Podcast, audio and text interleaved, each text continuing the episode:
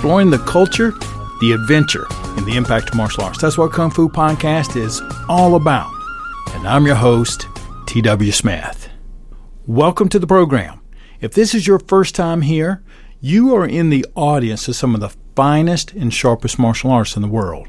People that put in a great deal of sweat, a great deal of thought, and a great deal of care into honing their craft.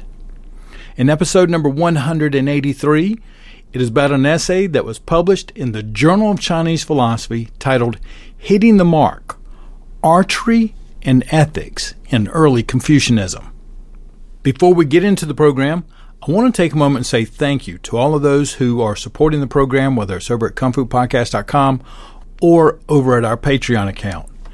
Everything that you do helps me to continue to build, broaden, and deepen this entire program. With nearly 200 programs here at Kung Fu Podcast, had almost another 100 at the Podcast of Tibetan Kung Fu, audiobooks, and everything along those lines since July 2014. There is a massive library that is available to you to explore as a martial artist into almost any area of martial arts that you could imagine. Many of these programs are going to continue to stay free, like the interviews with the fantastic martial artists such as Iain Abernethy, Jamie Clubb, Ando Merswa, Sarah Chang, and including the very valuable firsthand experiences of Okinawa karate as experienced from Hanshi Doug Perry. That interview in itself is worth listening to over and over again, and even getting the unedited version is available to you as well. With that being said, let's get yourself ready. If we're going to go for a walk, let's get on the shoes.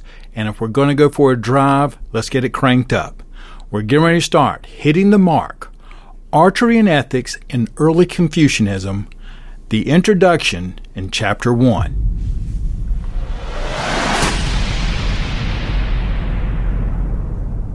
As I introduce the essay, I should introduce the author. James Behuniak Jr. I hope I pronounced his last name correctly. He is an associate professor at Colby University. He and I have exchanged a couple of emails, and he's excited about the sharing of his essay here on the program. He earned his master's degree and his PhD at the University of Hawaii, and he got his bachelor's at the University of Southern Maine. His areas of expertise are East Asian philosophy, American philosophy, and the philosophy of religion. Interestingly enough, I did a little research, and at ratemyprofessor.com, Jim has a 4.6 score out of 5. His students have said he is inspirational, gives really good feedback, and also delivers excellent lectures. Now, I am just blown away by that because I had a philosophy teacher when I was in college, and excellent lectures is nothing that I remember. Now, one of the students said, Jim, quote, definitely lives up to his reputation. He has a real talent for making philosophy relevant to everyday life. And my head was buzzing every time I left his class. He is an awesome professor, end quote. And that is exactly why I brought this essay onto the program, because he does have a talent about making the philosophy relevant to everyday life, which is exactly what this uh, essay is going to be all about. So let me share with you the introduction to the essay titled Hitting the Mark Archery and Ethics in Early Confucianism. It was published in the Journal of Chinese Philosophy, Volume 37, December 2010. Professor Jim writes Early Chinese thinkers routinely use archery as a metaphor for ethical experience. Yang Xiang, for instance, drawing on this long standing tradition, describes the entire ethical life in terms of archery. He states, Cultivate character and let it be your bow. Rectify your thoughts and let them be your arrows. Establish appropriateness as your target. Settle, aim, and let the arrows fly. You are certain to hit the mark. This essay attempts to reconstruct the archery metaphor and to draw out some of its implications for our understanding of early Confucian ethics. Attention is going to be paid to certain motives and analogies in this metaphor, as well as to the history and the mechanics of the archery contest itself. the institution in relation to which the metaphor had its meaning.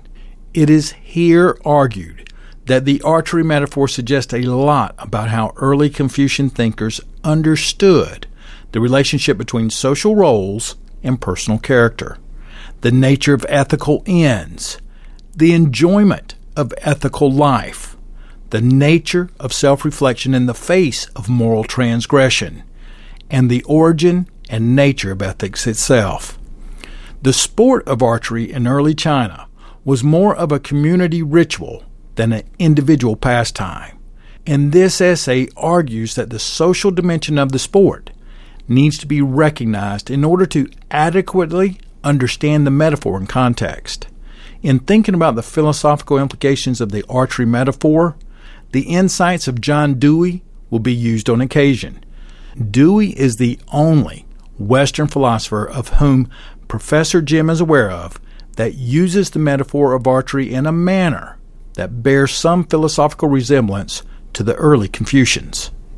Part 1 is titled Position, Discharge, and Zhi. That is spelled ZHI. A Chinese term that we're going to talk about here in just a moment. For early Confucian thinkers, archery has two distinct elements. The first is skill in positioning to ensure proper aim, and the second is strength in your discharge to ensure that an arrow reaches its target. Mencius, who is considered to be the second sage only after Confucius himself, lived from 372 to 289 BC. And while Confucius himself did not explicitly focus on the subject of human nature, Mencius asserted the innate goodness of the individual believing that it was society's influence in its lack of a positive cultivating influence that caused bad moral character. For those of you who have listened to or watched the episode titled Finding the Archer Inside, that is where I discussed the long term relationship that archery has had with martial arts. It doesn't matter basically where you go.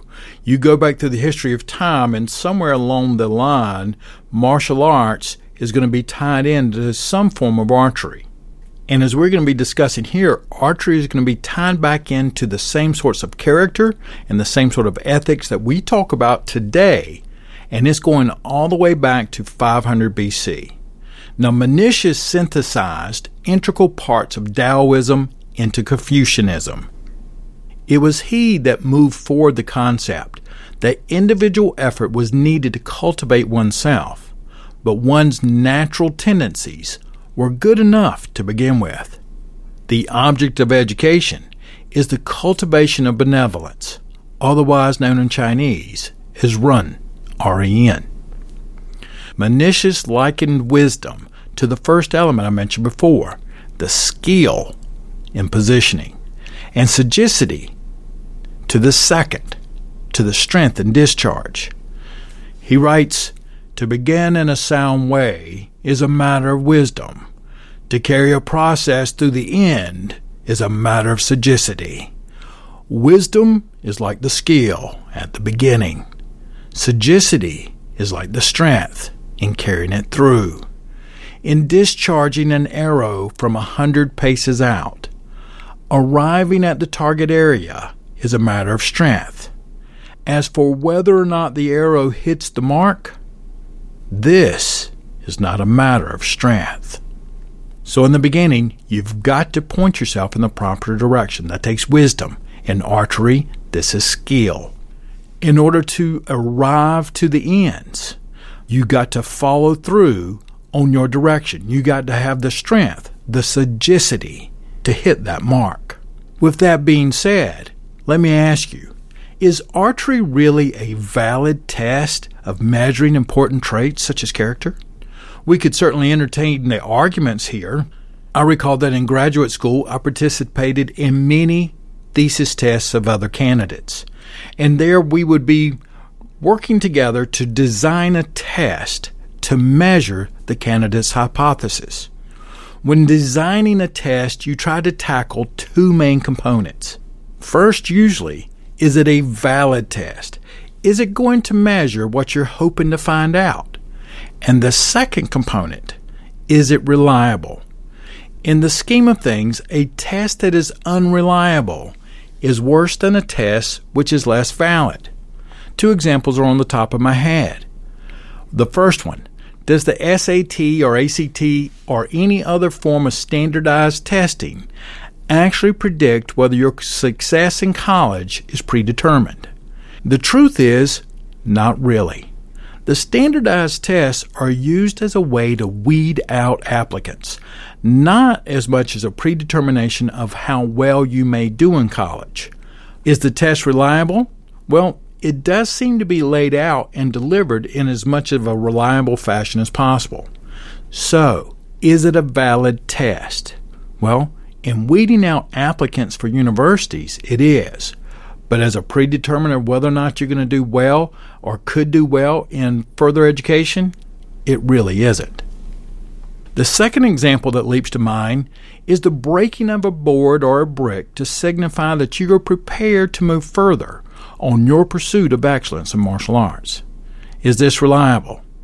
Well, for the most part, as long as everybody's using a similar piece of wood, it should be, you know, a reliable test. We hear these little stories about people who've got little splinters and cracks running down theirs when they hit it, but you know, we won't we will we'll we'll disregard the the cheaters. Now I know the test would be a lot harder if you were trying to do that here in North Carolina and you accidentally picked a piece of hickory over a piece of pine. But if we assume that everyone is using the same sort of particle board or the same sort of wood, we're going to give in to reliability. But what about validity? What is the tester actually trying to measure? Your ability to break that piece of pine? Well, in this sense, the board break can act as a peak performance to a person's ability to focus, overcome challenges, as well as delivering this peak performance when called upon. And to be honest, I can get on board with that. Does that mean that if you can break the board or the next board, you're as good as Funakoshi or Wang Zhangjie? No nor does it even say how far you're going to go. The test is not a predictor of how well you're going to continue to pursue excellence in your martial arts, but it does give us an idea of your commitment at this moment in time. This is how I'm interpreting the archery essay a standardized way to test the masses to get a reflection of the person's internal workings at that moment in time. Is it reliable? Well, from what I've read, as much as you're going to get reliability from early man, outdoor, you know, we're talking 300, 200 BC. So unless somebody sabotages your bow or, you know, puts some sort of oil on your arrows, I'm going to go with as probably as reliable as we would get during that time period. So hopefully, with those other examples, we can give this archery exam some latitude as we move back into the essay. In archery, the qualities of one's aiming is distinct from the strength of one's release. Analogously, in ethical experience, wisdom involves having the proper stance to realize what is ethically appropriate at the outset, whereas strength indicates willingness and the effort put into acting on it. Both elements, wisdom and strength, however, can be regarded as derivative from something more primary. In archery, when an arrow is let loose, it is the unity of position and discharge that constitutes the shot itself. The shot takes place as a whole. Comparatively, in the Confucian ethical framework, there is a unifying notion denoting both the aim and strength simultaneously, a notion from which the elements of position and discharge can be derived. So even though both of these attributes are separate, once it's let go, both of these attributes become one. And as Mencius suggests, this notion is primary in ethical experience. Prince Dian once asked, What is the concern of the scholar official? Mencius replied, Zhi. Well, what do you mean by Zhi? I mean humanity and appropriateness. That is all. Humanity is where one is positioned. Appropriateness is the path. To be positioned in humanity and to proceed out in appropriateness is the sum concern of a great person. For Mencius, Zhi is the all encompassing ethical term. It represents the combination of both in the shot, in the action. It simultaneously denotes the position from which aims are formulated and one's ability to discharge them with conviction. As Mark Lewis explains, the single term Zhi denotes the entire moral conception of personality.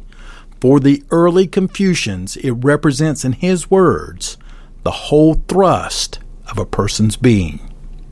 As a holistic expression of one's ethical character, Zhi indicates the quality of judgment, the strength of intention, aspiration, and determination, and as well as the ability to realize goals. According to the Chinese tradition, it is impossible to faint one's Zhi. This brings us to the Zhou dynasty. The Zhou dynasty followed the Shang dynasty and preceded the Qin dynasty. The Zhou dynasty lasted longer than any other dynasty in Chinese history, ending after 790 years in 314 BC. This period of Chinese history produced what is considered the zenith of Chinese bronzeware making. The Zhou dynasty also spans the period in which the written script evolved into almost its modern form that emerged during the late Warring State period. In Zhou times, it was believed that Zhi could be observed, and mostly in ritualistic settings such as poetry recitings. In line with this tradition, Confucius would assess the quality of his disciples and how they would voice their Zhi when posed with open ended questions. Archery rituals also provide an important means by which to assess personal character in ancient China. And this was perhaps the most important means among the Zhou aristocrats. Every male person took up archery as one of the six traditional six arts. Now, what were those six arts? The traditional six arts are ritual, music, archery, charioteering, calligraphy, and mathematics. The sport of archery was considered so important that on the birth of a son, a bow would be hung on the left hand side of the door to herald his arrival into the world. When it came time to recruit male persons for civil service, an archery contest was held to assess the personal character of each. As Mary Fong explains, this major archery ritual was the sole means of testing the competence of prospective government officials. Literally, this was the entrance exam to the service of the Zhou King. It was held twice a year in the spring and the autumn. And this test marked the culmination of an educational course that spanned the early years of a male's education. The function of archery as a culminating experience in this curriculum was so important that Mencius considered the entire course to have been won in archery. Thus, when philosophers like Mencius employ archery as a metaphor for ethical competence, it is with the understanding that archery is an important factor in the revealing of the thrust of one's personal character. As a component in the archery metaphor, Zhi is the most general term that defines the conviction with which the shot is let loose. Mencius relates that when Master Archer Yi first taught men to shoot, he demanded that one's Zhi be fully set on drawing the bowstring and required that all subsequent students do the same. The meaning of archery is to set loose. Some will say to shoot. As for letting loose, each archer lets loose their personal Zhi. As a comprehensive term in ethical psychology, Zhi contains within itself elements that are usually distinguished in philosophical analysis. For example, elements such as goal, choice, and effort. Cheng-Yin Chung is the distinguished scholar of Chinese philosophy and professor in the Department of Philosophy at the University of Hawaii at Manoa. He is considered as one of the pioneers who formalized the field of Chinese philosophy in the United States during the 1960s. Chung-Ying Cheng demonstrates his understanding in the discussion of the term by saying, Zhi is a quote, and decision the self makes in view or in recognition of an ideal value or a potential reality that can be achieved through one's effort. Zhi is a choice and a decision the self makes in view or in recognition of an ideal value or a potential reality that can be achieved through one's efforts. Zhi is furthermore a vision or a goal that can be projected into the future and pursued and actualized in one's time by one's efforts. As a future goal or vision, Zhi is a choice of value and a choice of a form of life that one comes to embrace and identify with as one's innermost own. Thus, understood as a component in the archery metaphor, Zhi includes within itself both the target at which one aims and the effort put into reaching it. Moreover, to take aim at a target identifies one with a form of life, pursuant to that particular goal, a form of life that becomes one's innermost own. This is made clear in a passage from the meaning of archery, in which the targets at which one aims are identified with the roles that constitute one as a person. One who makes oneself a father aims at a father target. One who makes oneself a son aims at the sun target. One who makes oneself a ruler aims at the ruler target. One who makes oneself a subject aims at the subject target. So it is that each particular archer aims at his own personal target. The target metaphor suggests that the shooting identified with Zhi is a holistic activity wherein means and ends are coterminous, meaning that the means and the ends have the same boundaries or extent in space, time, or meaning.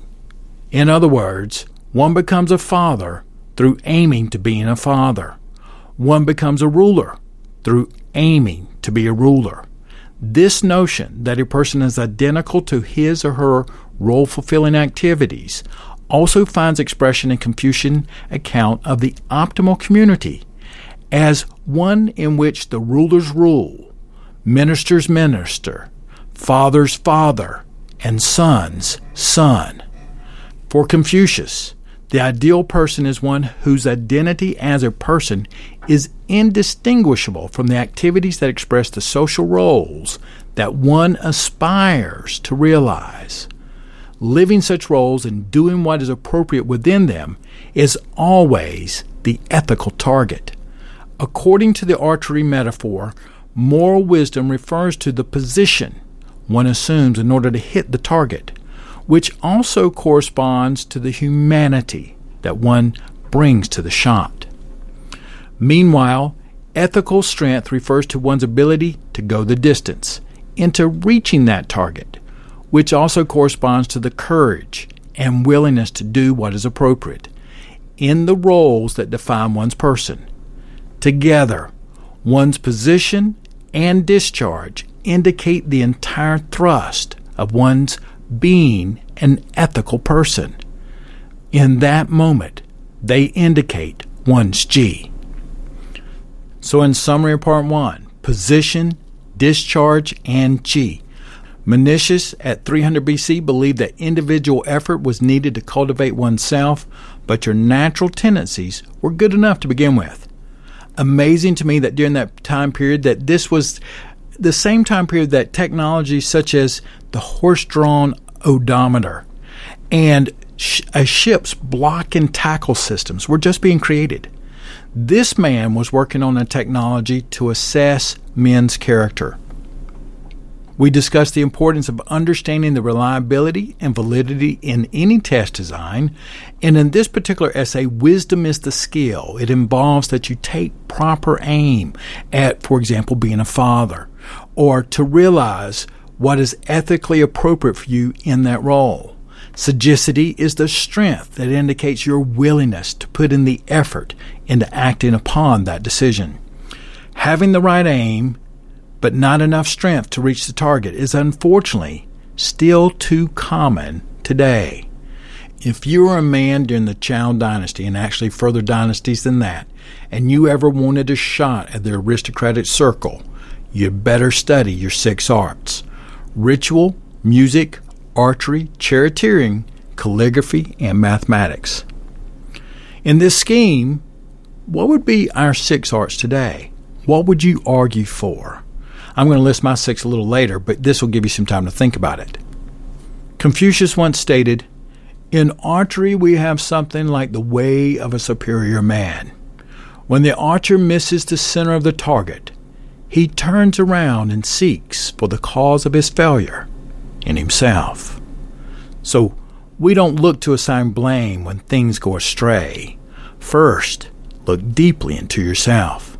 The following three chapters are going to be available for the members at Patreon and the website, and the entire essay will be available for you to pick up at your convenience. Those additional chapters are just as informative as this one. Archery and Roles, where archery and the role of the sport and the measure of character. Here's an excerpt from chapter 2. Genuinely ethical behavior requires an identification of self with the target at which one aims. It is not enough to simply be presented with a target in the form of a duty. Truly ethical targets enter meaningfully into the very activity of taking aim and shooting, the holistic process that Confucius identifies with Zhi, or wisdom.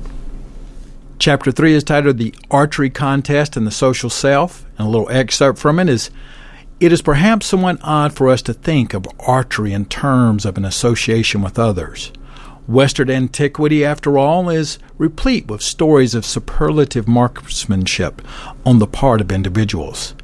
Ancient heroes such as Agamemnon and Ulysses were good archers, and then there were individuals such as William Tell and Robin Hood who displayed marvelous feats of marksmanship. And then there's chapter 4 Archery, Self Reflection, and the Field of Ethics. I'd like to close with one of the quotes from the essay.